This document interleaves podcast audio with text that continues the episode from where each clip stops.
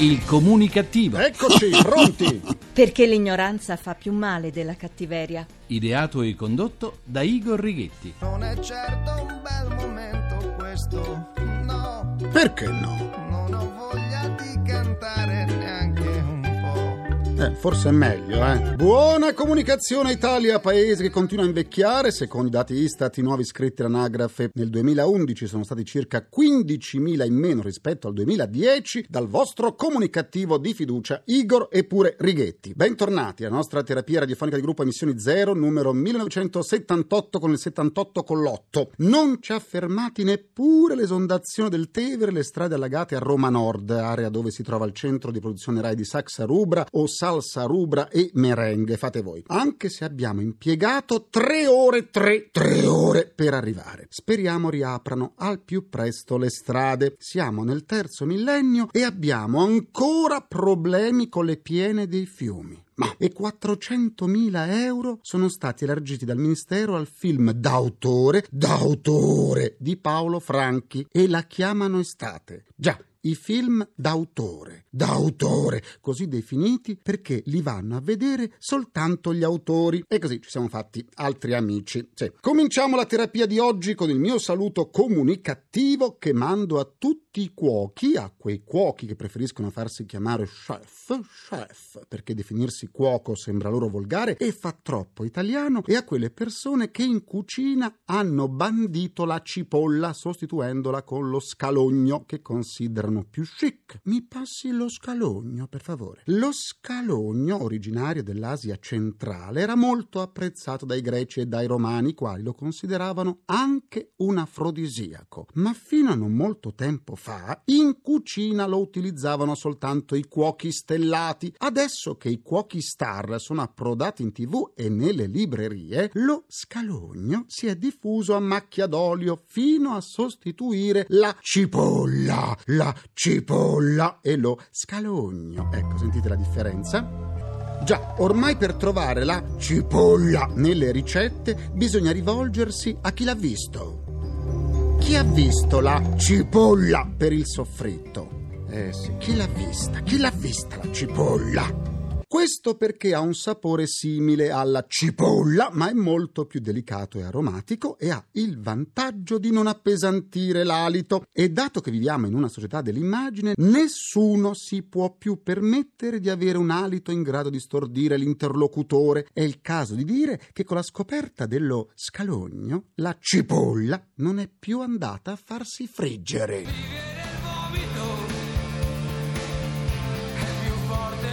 È più forte di te. Con l'occasione saluto il grande cuoco Carlo Cracco che a proposito di scalogno ha appena dato alle stampe il libro Se vuoi fare il figo, usalo scalogno. Cambiamo argomento. L'Italia, lo sappiamo bene, pullula non soltanto di falsi invalidi e falsi poveri, ma anche di falsi professionisti. E così un trentenne lucano, di cui sono state rese note soltanto le iniziali US, peccato, peccato non vengano rese note le generalità nel loro complesso, si spacciava per ginecologo e offriva consulenze mediche via telefono, per le quali si faceva mandare foto hot delle parti intime. Con questo espediente è riuscito a ingannare almeno, almeno, eh, nove giovani donne, convinte a compiere atti sessuali e a spedirgli sempre via telefono la documentazione fotografica. L'uomo è stato arrestato dalla Polizia Postale e delle Comunicazioni di Bologna, che ha eseguito un'ordinanza di custodia cautelare in carcere per violenza sessuale aggravata. Il bello, sapete qual è? Che l'uomo era già ai domiciliari per un'altra vicenda di violenza sessuale e non potendo, in teoria, comunicare con l'esterno, aveva messo in piedi l'intero sistema di adescamento utilizzando il telefono cellulare e l'indirizzo email del padre con il quale abita. Non c'è nulla da fare. No, non c'è nulla da fare. Gli italiani agli arresti domiciliari perdono il pelo, ma non il vizio. Soltanto il carcere riesce a farli stare un po' tranquilli. Ma le carceri in Italia sono sovraffollate, quindi tutti ai domiciliari. E i risultati sono questi. Hai ragione. In prigione! In Ma prigione! no, quale prigione? C'è il sovraffollamento. Eh, Gianna, Gianna, Gianna è rimasta indietro. Soffermiamoci ora sulle false promesse per i nostri cervelli fuggiti e poi rientrati. Nel nostro paese accade anche questo. Succede che 23 giovani ricercatori, cervelli fuggiti dall'Italia per cercare fortuna all'estero e lì trovata grazie al loro ingegno e alle loro capacità, si siano lasciati convincere dalle possibilità offerte dal progetto dell'ex ministro Gelmini del 2009 a coloro che fossero rientrati in patria, progetto per il quale il Ministero ha investito oltre 6 milioni di euro, siore e siori. Ammaliati dalla Sirena Italia, ma non questa sirena, è su! I cervelli in fuga hanno lasciato le cattedre e i laboratori di prestigiose università estere e sono tornati in patria a seguito della promessa di un contratto triennale rinnovabile e la possibilità della cattedra come professore associato. Allo scadere dei tre anni, però, eh, attenzione, eh, questi cervelli rientrati rischiano di ritrovarsi in Italia, sì, ma senza cattedra. Eh, oh, oh, oh.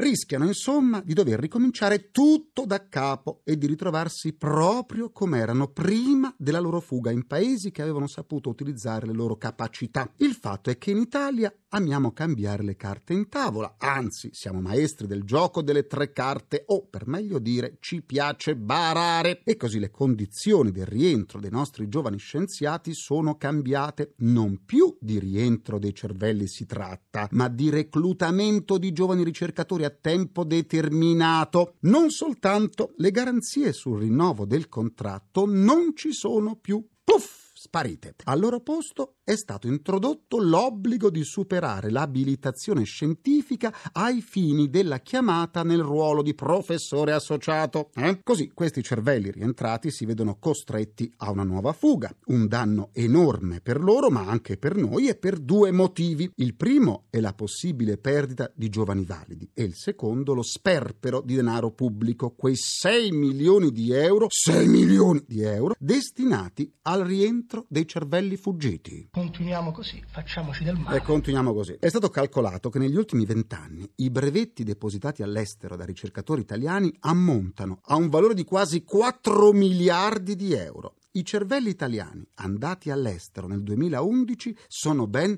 28.000. Oh mio Dio! Oh mio Dio!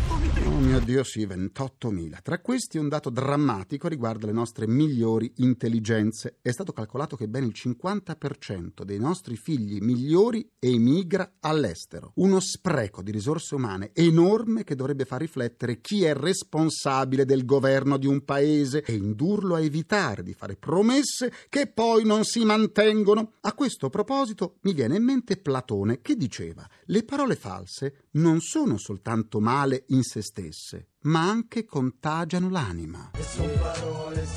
Sono parole sante. Igor, il tuo avatar smania per avere la linea. Per carità, Massimo, diamogli la linea, altrimenti somatizza e gli viene la dermatite seborroica da carenza di autostima. Sentiamo il grrrr. GRR, giornale radiocomunicativo.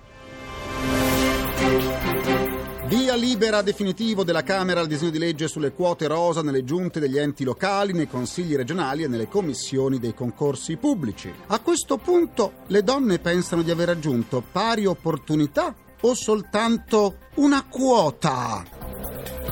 In Sicilia i 15 eletti del Consiglio regionale appartenenti al Movimento 5 Stelle hanno annunciato la loro volontà di rinunciare al rimborso elettorale stimandolo intorno a 1.400.000 euro. Peccato però che l'ammontare esatto fosse di circa 800.000 euro. Finché i grillini sbagliano i loro conti non accade niente, ma che cosa accadrebbe se sbagliassero come amministratori della cosa pubblica? È o non è il caso di dire che, visto che non amministra niente, il solo che si può permettere di dare i numeri è Beppe Grillo? Già, per riascoltare le sedute del comunicativo andate sul sito ilcomunicativo.rai.it dove potrete anche scaricarle in podcast e sentirle in caso di congiuntivite da populismo. Vi aspetto pure sulla pagina Facebook del comunicativo facebook.com slash il comunicativo. C'è mia nonna su Facebook e ha cambiato pure look. Dalla pagina Facebook o Facebook del Comunicativo, oggi saluto Eugenio Cassavia, Gabriella Loi, Salvatore Nicastro, Emi Pro, Chiara Danella, Rossella Tempone, Rita Genovesi, Tonino Siano, Antonio Cavestro, Monica Nicoli, Antonio Faccini e Mario Conca. Ma quanti siete? Quanti siete? Adesso è il momento della TV di ieri e di oggi con l'autore televisivo Maurizio Gianotti che ci sta aspettando. TV di ieri e di oggi. Maurizio Gianotti.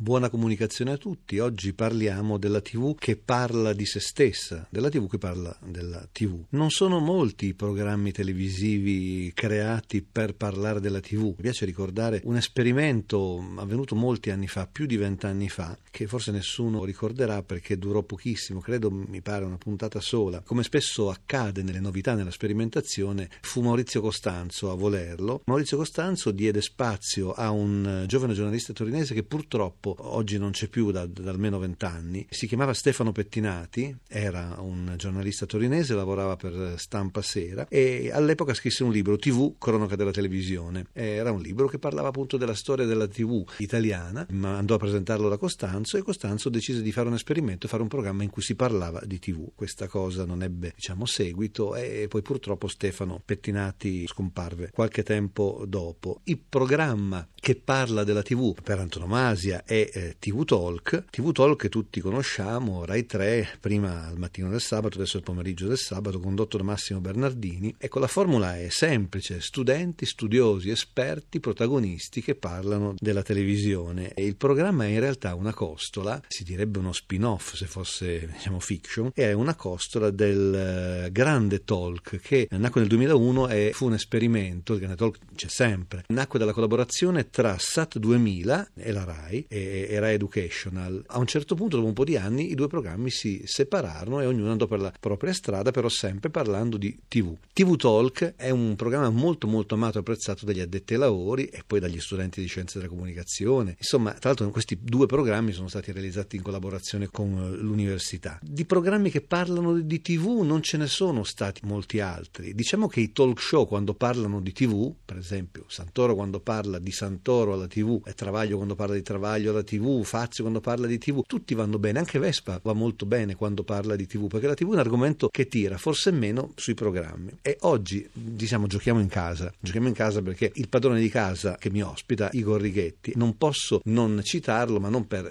piaggeria eh, né per amicizia, ma perché Igor sta facendo all'interno di TG2 insieme un uh, segmento di programma che si chiama Il comunicativo in TV ed è proprio un programma sulla TV, è un programma sulla TV con i protagonisti della TV ed è una rubrica di critica televisiva interattiva con telespettatori e radioascoltatori che coinvolge appunto il comunicativo. I risultati sono buoni, quindi conferma quello che vi dicevo prima, quando la TV parla di TV gli ascolti sono buoni perché mi risulta, analizzando i dati di ascolto, che questo comunicativo televisivo sia di grande traino e dia ottimi risultati di ascolto che poi si ripercuotono e si riflettono sull'intera rete, sul TG2. Insomma, in TV parlare di TV fa bene. Buona comunicazione a tutti. Che can! Concludo anche questa seduta con il mio pensiero comunicativo.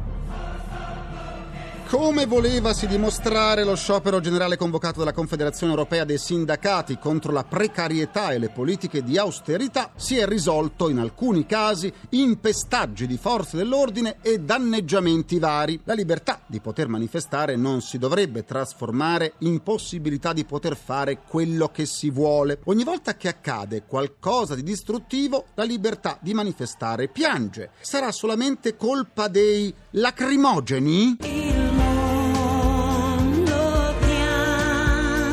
Piange, piange. Voglio ricordare il giovane collega Andrea Pesciarelli, giornalista Rai e Mediaset, scomparso l'anno scorso in seguito a un incidente. Per non dimenticare questa dolorosa perdita, la squadra di calcio della nazionale inviati per la solidarietà a giornalisti televisivi e la formazione degli amatori calcio Monterotondo, città natale di Pesciarelli alle porte di Roma, si incontreranno per disputare un amichevole in suo ricordo domani alle 15 allo stadio Fausto Cecconi di Monterotondo. Ringrazio i miei implacabili complici Vittorio Lapi, Walter Ghetti, Cara Pagliai e Massimo Curti. Un ringraziamento a Francesco Arcuri. Alla console. Alla console tra gli immancabili.